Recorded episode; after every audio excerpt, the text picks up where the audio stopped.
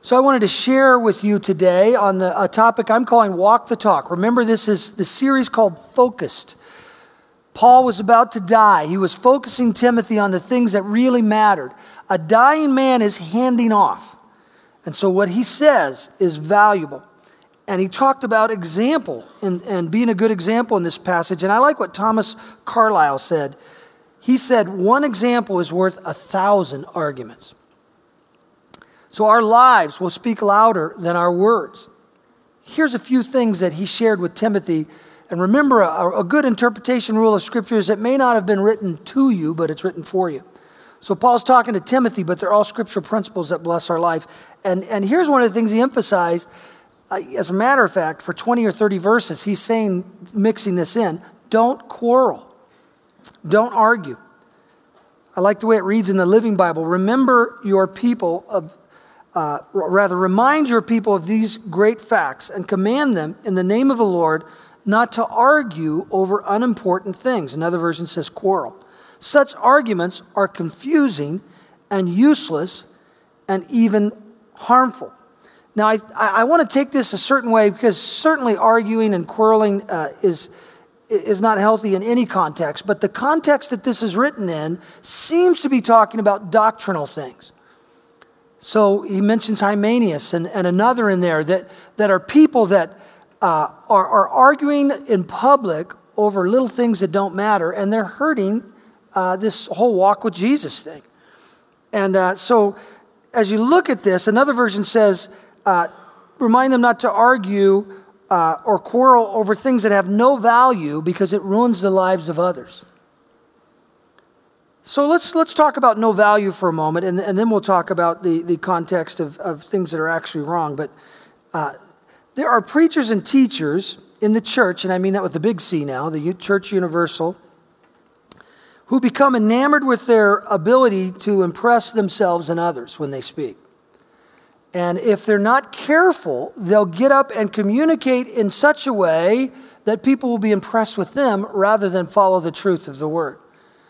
Um, God doesn't share his glory with anyone.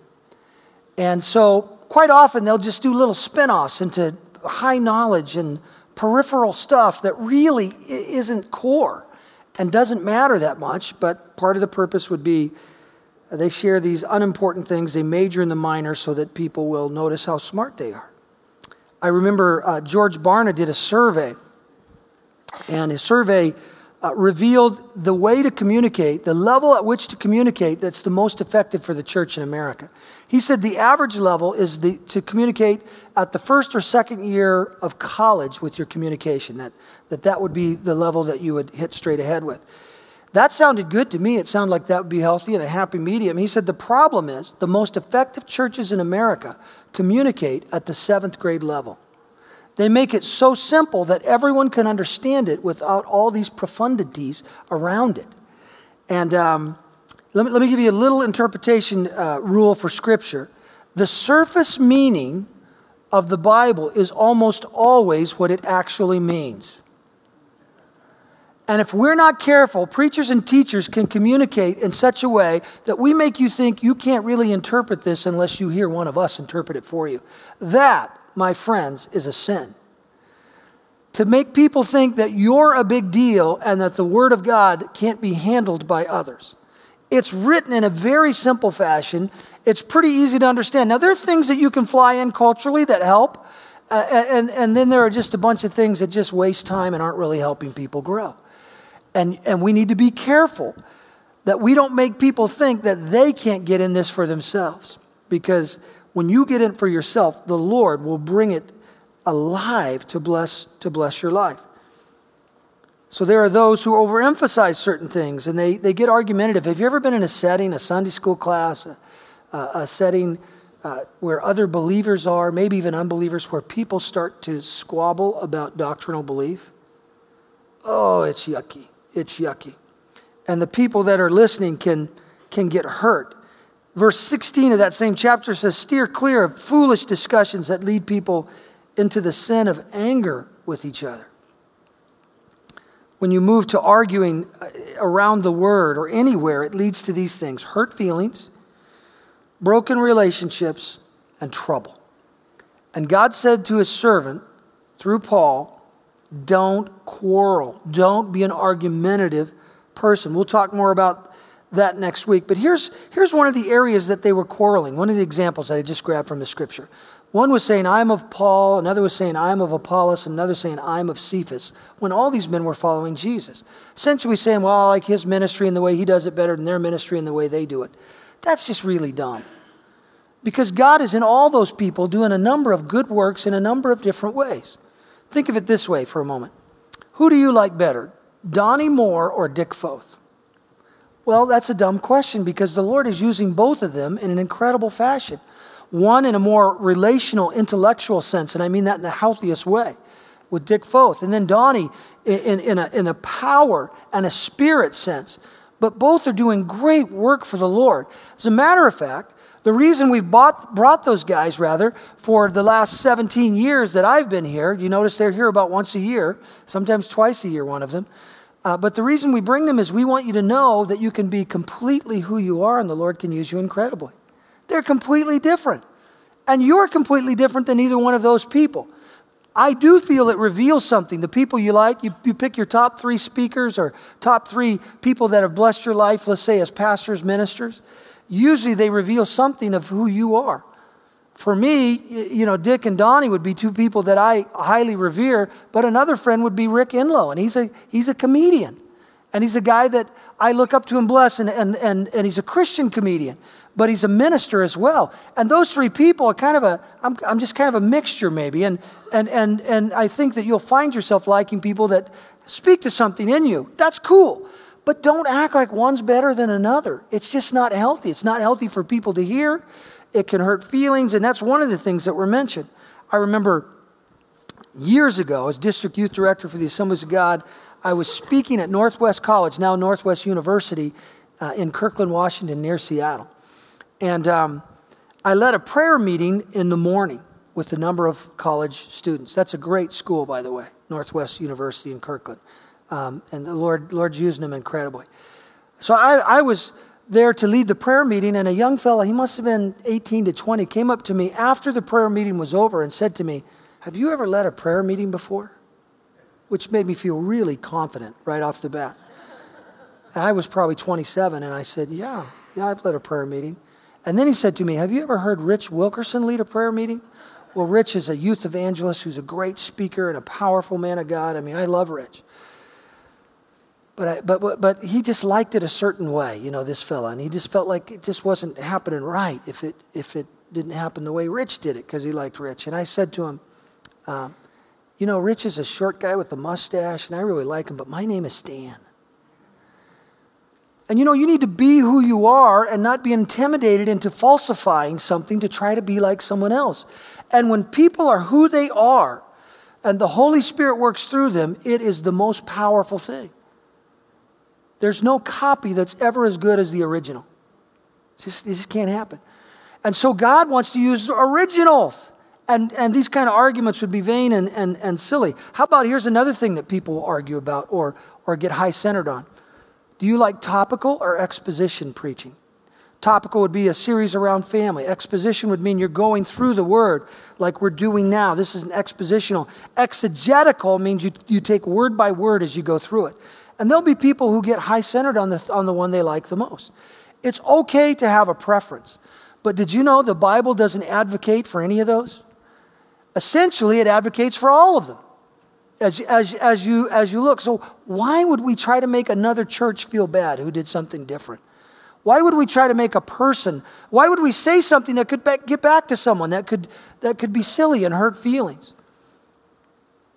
Did you know Jesus, for instance? People say, well, I like going line upon line, word upon word, and I think that's the best way, and I think it's been proven. Did you know Jesus never did that? He never did.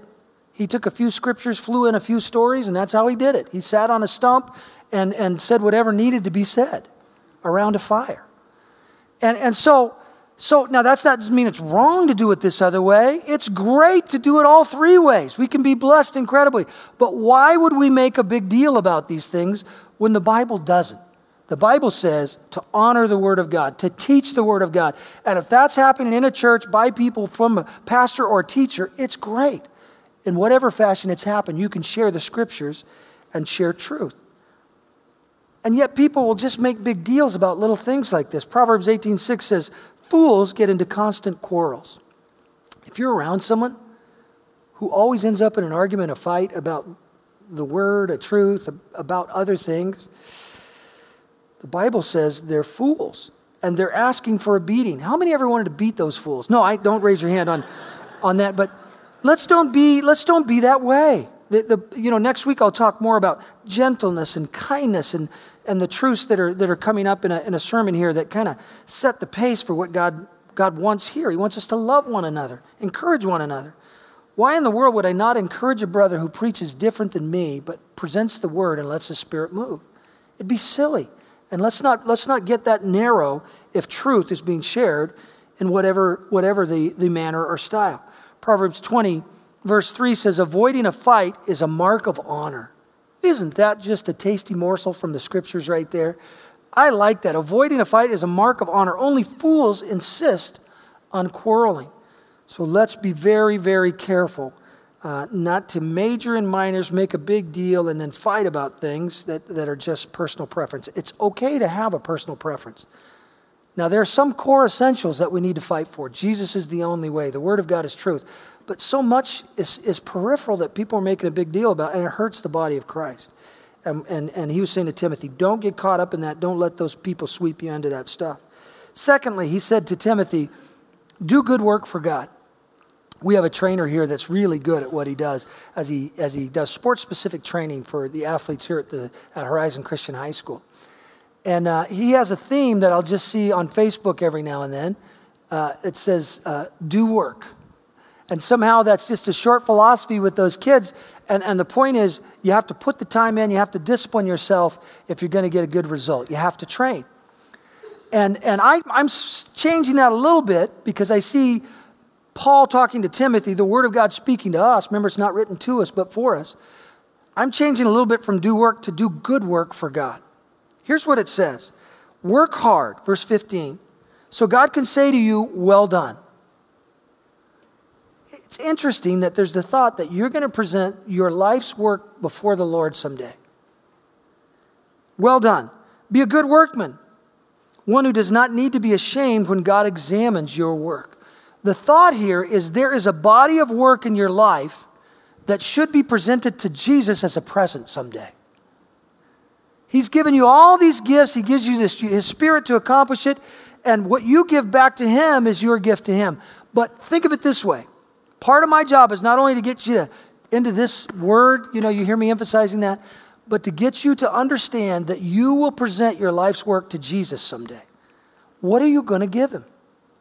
I just think that's a good question. I don't know what you're giving him, and I'm assuming most of you are going to give him something good. But what are you doing in your life that is for eternity and not for yourself?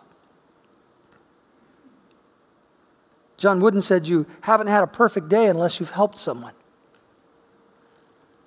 And, and as, we, as we look at these things, we need to examine our lives and say, Am I doing something with my life's work that can be presented to the Lord someday where I won't have to be ashamed when He examines it? I mean, if we're not careful, we'll just get involved in what 1 Corinthians calls wood, hay, and stubble. That's pursuits in this world that'll all be burned up and don't matter for eternity. That's cars, houses, positions, titles. They don't matter for eternity. But the way that you proceed in your life with your example does matter. The work that you do for God does matter, and it's eternal. What are we going to present to Him? This is the same passage in the King James Version that says, study to show yourself approved. It's a pretty weak translation to say study. Study could be a portion of what that means, but in the Greek, uh, that where it says, and I think the Living Bible has it closer, work hard, so, you, so he'll say to you, well done. In the Greek, where it says study in the King James, it means to be diligent and zealous in your labors. And that can include, it's not wrong to say study of the word, study to show yourself approved, but it's more than that. It's, it's just too narrow. It's your body of work presented to Jesus at the end of your life. Are you focused towards those things? In the end, the goal for the Christian teacher, the Christian believer, is to be able to submit your life for God's approval without having to blush. Example and behavior matter. Works matter. We're not saved by our works, but when we get saved and the Lord is in us, we're compelled to do good works because His love moves us. Andrew Murray said, God has no more precious gift to a church or an age than a man who lives an embodiment of His will and inspires those around him with the faith of what grace can do. 2 Corinthians 6, we try to live in such a way that no one will be hindered from finding the Lord by the way we act. And so no one can find fault with our ministry. Live our lives in such a way that people can't find fault. You say, Well, I'm not perfect. Well, I know that, and neither am I. And yet the Bible tells us to strive for perfection. The Bible tells us to do good deeds so that our God in heaven, our Father, will be glorified as people see his love in us.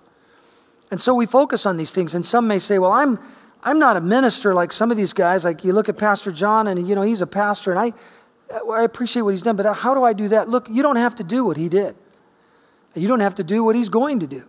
What you have to do is be who you are, grow in the Lord, and love people around you, and follow when God speaks. Karen's dad has uh, served faithfully as a secretary treasurer for a substantial church in Dallas, Oregon for over 30 years.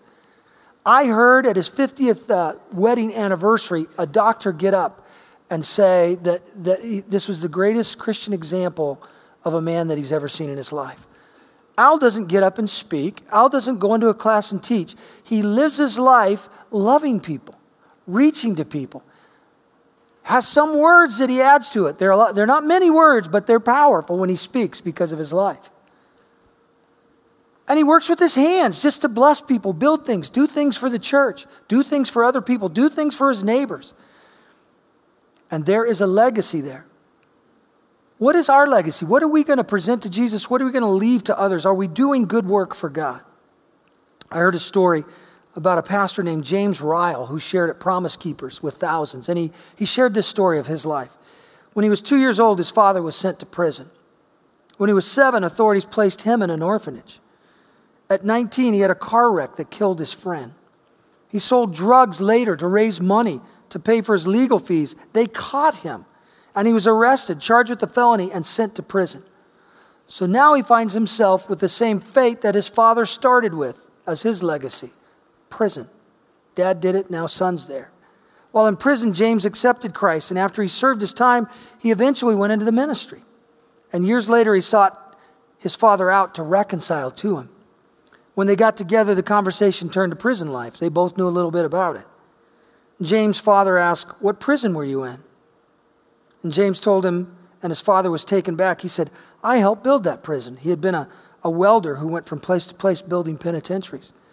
And James concluded his sermon by saying, I was in the prison that my father had built. Not only was it physically true or, or, or metaphorically true, but physically true.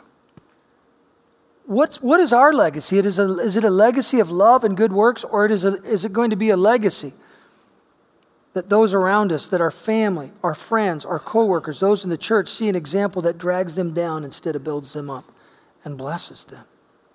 I think it's important to think of these things. A person's example builds a legacy for other people to follow. Good question for me, for you is is my legacy a good one or a bad one?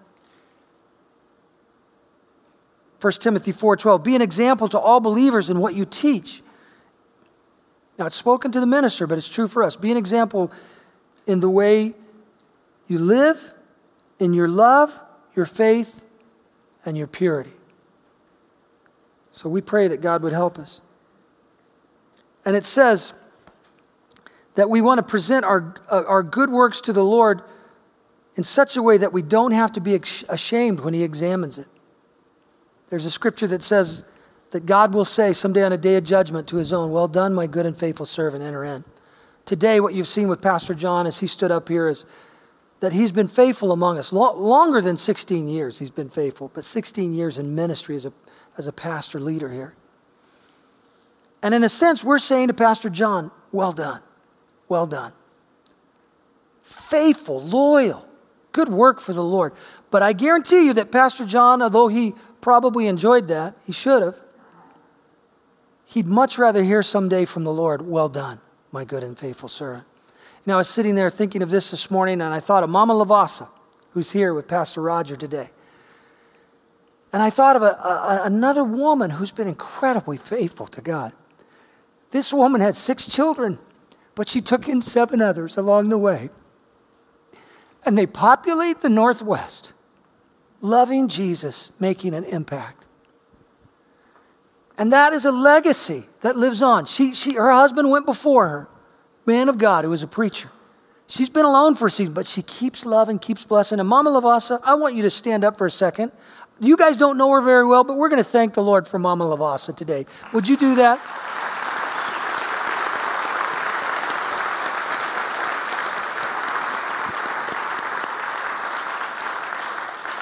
That's the kind of thing we want to hear from the Lord someday. Well done. Oh, we'd like to hear it from our peers, and, and, and, and that's nice and, and it's encouraging. But, but really, the big test is when we stand before the Lord. And God help us to be focused on these things. Well, the next thing that he says here is, uh, and, and I'm just going to call it handle the Word of God correctly. Handle God's Word correctly. 2 Timothy 2:15 in the Living Bible says, "Know what his word says and means." Now, let me tell you something about preachers that you may not know. Every one of us has our main emphasis. As a matter of fact, there'll, there'll, be something that is emphasized a little bigger in every individual's lives than someone else because God will just highlight something. That's why you can't get caught up in the teaching of just one person. And though I want you to, I hope you, you are blessed by the teaching here, I want you to know that it's impossible for one man or one lady to get it exactly 100% right theologically throughout the scriptures. Core essentials are valuable, but along the way, there are just going to be a few things that we don't get right because, after all, we're not God. We're trying, I'm doing my best. I think you're pretty safe with what I'm trying to teach you, and I'm working real hard to get it right. But if you listen to just men, you're going to only understand their interpretation of what the word says. Now, here's what he said to him Know what it says and what it means. Rightly divide. I think that can be for all of us. And here's, here's how you know you get in it and you read it for yourself. And you can see certain things that are emphasized over and over again that start to build a pattern. You can feel the Holy Spirit speaking to you. And yes, preachers and teachers can bless you and are meant to do such with the gifting of God. But, but it should never ever take the place. That's of this word. And that's why we want you to, to, to be in the word reading on a regular basis. You don't want to eat just once a week. It won't make you, it won't make you healthy. I mean, if you listen to, to Kenneth Copeland and Kenneth Hagin, they have an emphasis that you're going to get focused on with just their emphasis. And I can tell you what it is, but if you've listened, you know. And perhaps they're men of God doing great work. But you're going to be lopsided if you just listen to that and you're not in the Word for yourself. I said that about myself. I can say that about any preacher. We need to be in the Word ourselves to have the balance that God would want us to understand. Do you know what the Word says and what it means? All of us might need a little help understanding and get a little insight from all of our brothers and sisters. Don't misunderstand me. But the best way to discover what God wants for you is to get in that word for yourself. And those journals, they have a Bible reading plan that we have. Horizon journals, they have 5, 15, and about a 30 minute reading. Then some journaling about what the Lord's saying to you in the scripture, because God speaks to you when you read. And we want you to write down those thoughts. They'll be memorable, they'll change your life. I, I am telling you that this is precious to me. I love the Word of God. I, I, it, is, it is not my favorite thing to preach on it because there's so much on the line. I do it with fear and trembling, although I'm called to do it and, and, and blessed to do it. My favorite thing to do with the Word of God is to read it for myself. Because this Word, the Spirit of God has taken it and quickened to my heart and, and, and, and blessed me in so many ways, kept me off the wrong path, corrected me, felt the Spirit of God just bless me and encourage me. This is life blood for me. And it's supposed to be for every one of us that way. And we just can't, we just can't let it be where we're spoon fed by someone else every now and then. we have to let the Word of God speak to us, and we have to know what it says means. And the only way we can do that is if we're in the Word on a regular basis. It says in the New Living Translation, correctly handle the word of truth. And here's what Paul was saying to Timothy You must be scrupulously, scrupulously straightforward in dealing with the truth of God's word. He was saying, Look, it's pretty simple what it says. I don't want you to deviate, even if it makes you unpopular. Share it in love, but share the truth. 2 Timothy 4 2 says this Preach the word of God, be persistent, whether the time is favorable or not. Now, this is the same book in a different chapter. But look what it says patiently correct and rebuke. Now, that's written to a, a pastor leader in the church. And I, I just want to emphasize for the good of the church and for the good of the flock, God uses leaders to, to correct and rebuke. Every now and then, I need to correct and rebuke. Now, God always wants me to do it in love and in fear and trembling because, the, the, believe me, I don't, I don't address those things um, without, without caution. Uh, partly because I, I always try to remind myself, if this is necessary, that this is God's precious child before I move into doing any of this. But it's necessary at times. Why? Because there are things that will hurt the church if, if they go unaddressed. That are, if they're allowed to prevail, will bring damage, division. I remember, this was not my notes, but I told it first service. I'm going to tell it again. Um, when I first came here, the first year I was here, um, a little over 16 years ago, there was some criticism that was circulating about a certain thing in the church. And um, I knew a few people were unhappy, and, and, and honestly, in retrospect, these things are easier to tell, but they were wrong. And I had addressed it a little bit, but uh, I just thought, you know, if I love them, these people will turn and it'll all be all right. And it's not that big a deal. And I had a couple people say, hey, you know, maybe you should address this. And I thought, no, it's all right. You know, I, th- I think they'll come around. One night I had a dream. And in the dream, I was holding something that looked like a big old worm. And I was holding it both hands. And I thought, well, that's the biggest worm I've ever seen. And then as I looked at it in this dream, all of a sudden, color came and a pattern came. And I thought, that's a snake. And when I looked at the head over here, a snake went like that. And I woke up in a cold sweat. And the Lord spoke to my heart after I was awake and said, that problem that you're saying is not a big deal is a big deal. You're calling it a worm when it is a snake, and I want you to deal with it. So the next morning, I made a few phone calls, and I brought some people into my office. And with love, I encouraged them to stop it. And they did, and the church was protected.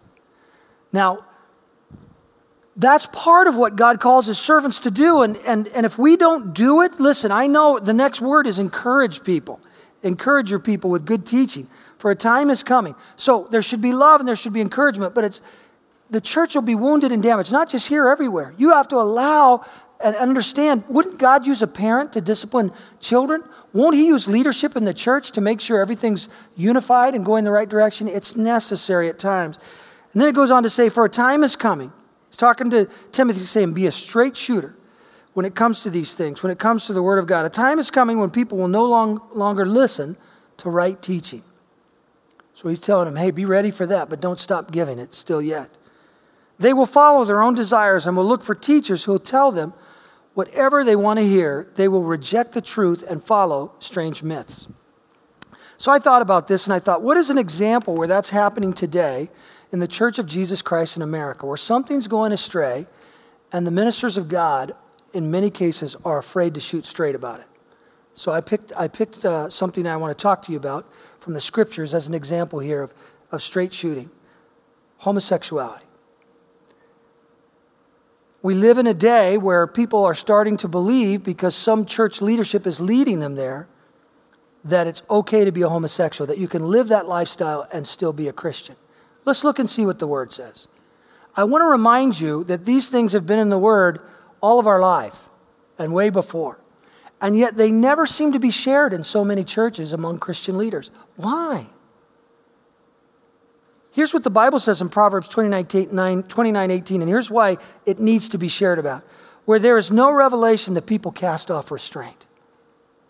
If the Word of God and the truth of God is not revealed in boundaries, then people will cast off restraint And then we're accountable because we knew and we didn't tell them. But blessed, it says, is the one who keeps the law. So let's look and see what the Word of God says com- concerning these things. Let me remind you that these are, these are both New Testament scriptures. Let me remind you that none of this should be shared without love. But here it is Romans 1:24. So God abandoned them to do whatever shameful things their hearts desired. As a result, they did vile and degrading things with each other's bodies. They traded the truth about God for a lie. So they worshiped and served the things of God, uh, the, the things rather God created instead of the Creator Himself, who is worthy of eternal praise. Amen. Now here it is.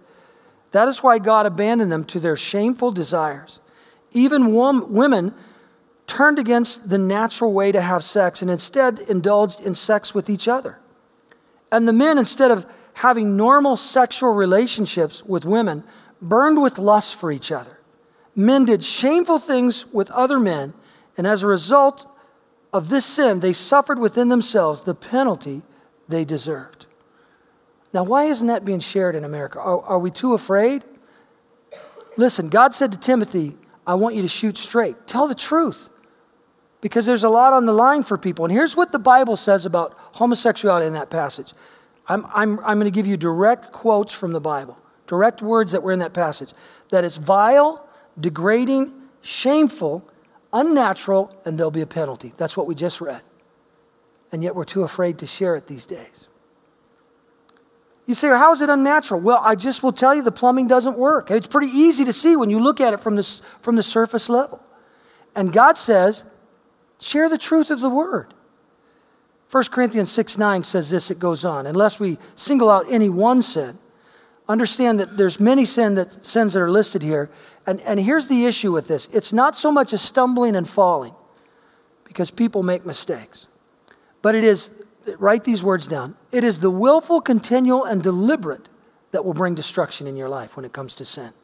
If you do it willfully, continually, and deliberately, then you have a problem. Either you're never saved or you're not in the kingdom of God.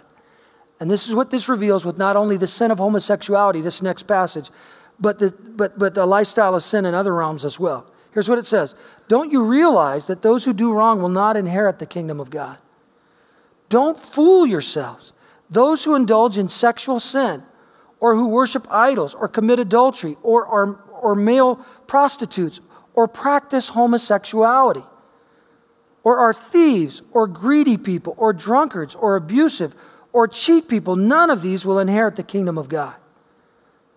Now, I want you to catch this because here's where the church is going awry making people believe that they can practice the lifestyle and still be saved and have heaven as their home. It says, please notice, it's a good interpretation here. Some of you were once like that. Not are like that, once like that. I don't like the Al Anon, uh, I'll just tell you, uh, principle. There's a lot of things I like about Alcoholics Anonymous, a lot of things. But one thing I don't like is when they tell you you're an alcoholic for the rest of your life. You're an alcoholic. No, you're not. Because the Bible says that you are forgiven. The Bible says that's what you once were. And now, he who the Son has set free is free indeed. That's what you once were. That's not what you are. Now, understand that uh, every one of us has a place of temptation that's the greatest place for us. For some, it might be money. For some, it's homosexuality. For others, it's pornography. It, it could be a number of things. It's true that you may have a propensity to sin in a certain area, but it's also true that God is expecting you to resist and stay away from those things as a lifestyle. The reason he expects you to because if you look to him for his grace, he'll forgive you, and that's the beauty of this. You can be forgiven for these lifestyles of sin, but he'll enable you by his grace. Titus 2:11, the grace of God that leads to salvation teaches us to say no to all forms of ungodliness. You're not alone. It is expected that you will not live there. And God's word says that those who, who live in those places as lifestyles will not inherit the kingdom of God. Where are we hearing that today in the church? Now, I'll say this God despises the, the, the, thought that anyone would hold up a sign and say, God hates fags. God loves all people and is trying to draw all of them to himself. All of us have sinned and fallen short of the glory of God. We're not staring down our nose acting like we're a big deal. We're just beggars telling other beggars where to find bread. We've been forgiven. So, yes, we should reach to them with love. Now, listen, I have a sister that's a lesbian. I love her. Do you think I want her to be destroyed? She's had a partner for nearly 20 years. They've adopted children. They teach in a Sunday school at church. And they're encouraged in the lifestyle. And I'm going to tell you something my sister's lost if she doesn't change her way. And I'm praying that God would use me, that God would send others. And I want to reach with love. But there are those who would say that love is letting people do whatever they want. Really? Do you willingly let your child walk off a cliff when you know it's dangerous? Or do you speak up and throw yourself in front of them and do everything you can to prevent them from being harmed? That's love. Risking yourself in the eyes of someone you love, knowing that they may put you down because you're concerned about their eternal soul in that dwelling place. Acts 20, verse 25. And now I know that none of you to whom I have preached the kingdom will ever see me again. This is Paul. And he says this let me say plainly, and that's what he was telling Timothy say it plainly, say the truth plainly, that I have been faithful. And listen to this if, if you're a teacher or a preacher of the Word of God and you hear this, as you deal with these lifestyles and these, these things that we're talking about today, would you please take this into account? Because I don't think the greatest love is to ignore a truth that will bring destruction for someone's soul. Paul said, No one's damnation can be blamed on me. When I share this word, I share because I want to stand before the Lord and let Him, with a heart that says, I, I did my best to tell the truth and I loved people. Let love and faithfulness never leave you. Bind them around your neck. Write them on the tablet of your heart, for then you'll win favor with God and a good name with man. That's what it says in Proverbs 3. No one's damnation can be blamed on me, for I didn't shrink from declaring all that God wants for you. I will say to you today, I don't say this much, but I'm concerned about things going on in America right now. I will say to you that what some are saying in the name of love is really a lack of courage. I'm not going to confront with the truth because I want to be loving is really a lack of courage because you're going to pay a price if you share the truth. And Paul said to Timothy about this in all realms of the Bible truth don't give way to the pressure, share the truth with love. God's preachers and teachers must tell the truth to others because eternity is on the line.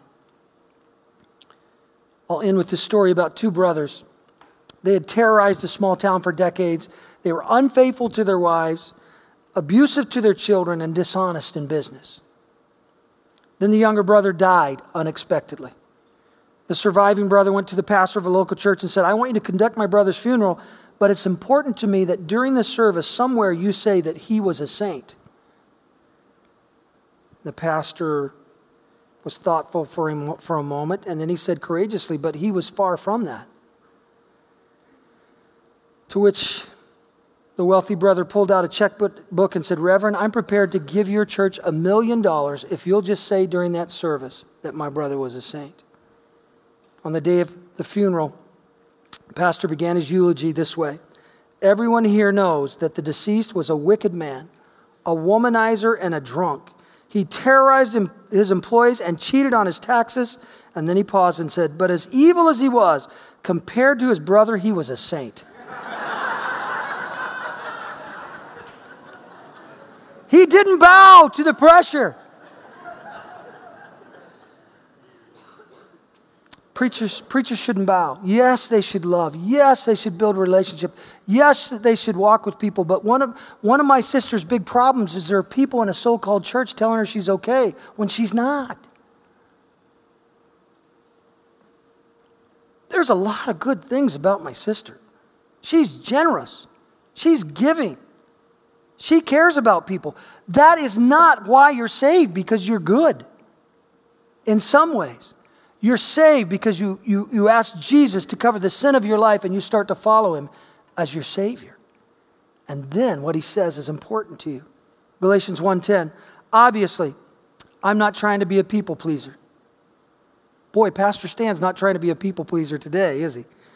No, I'm trying to please God. If I were still trying to please people, I would not be Christ's servant.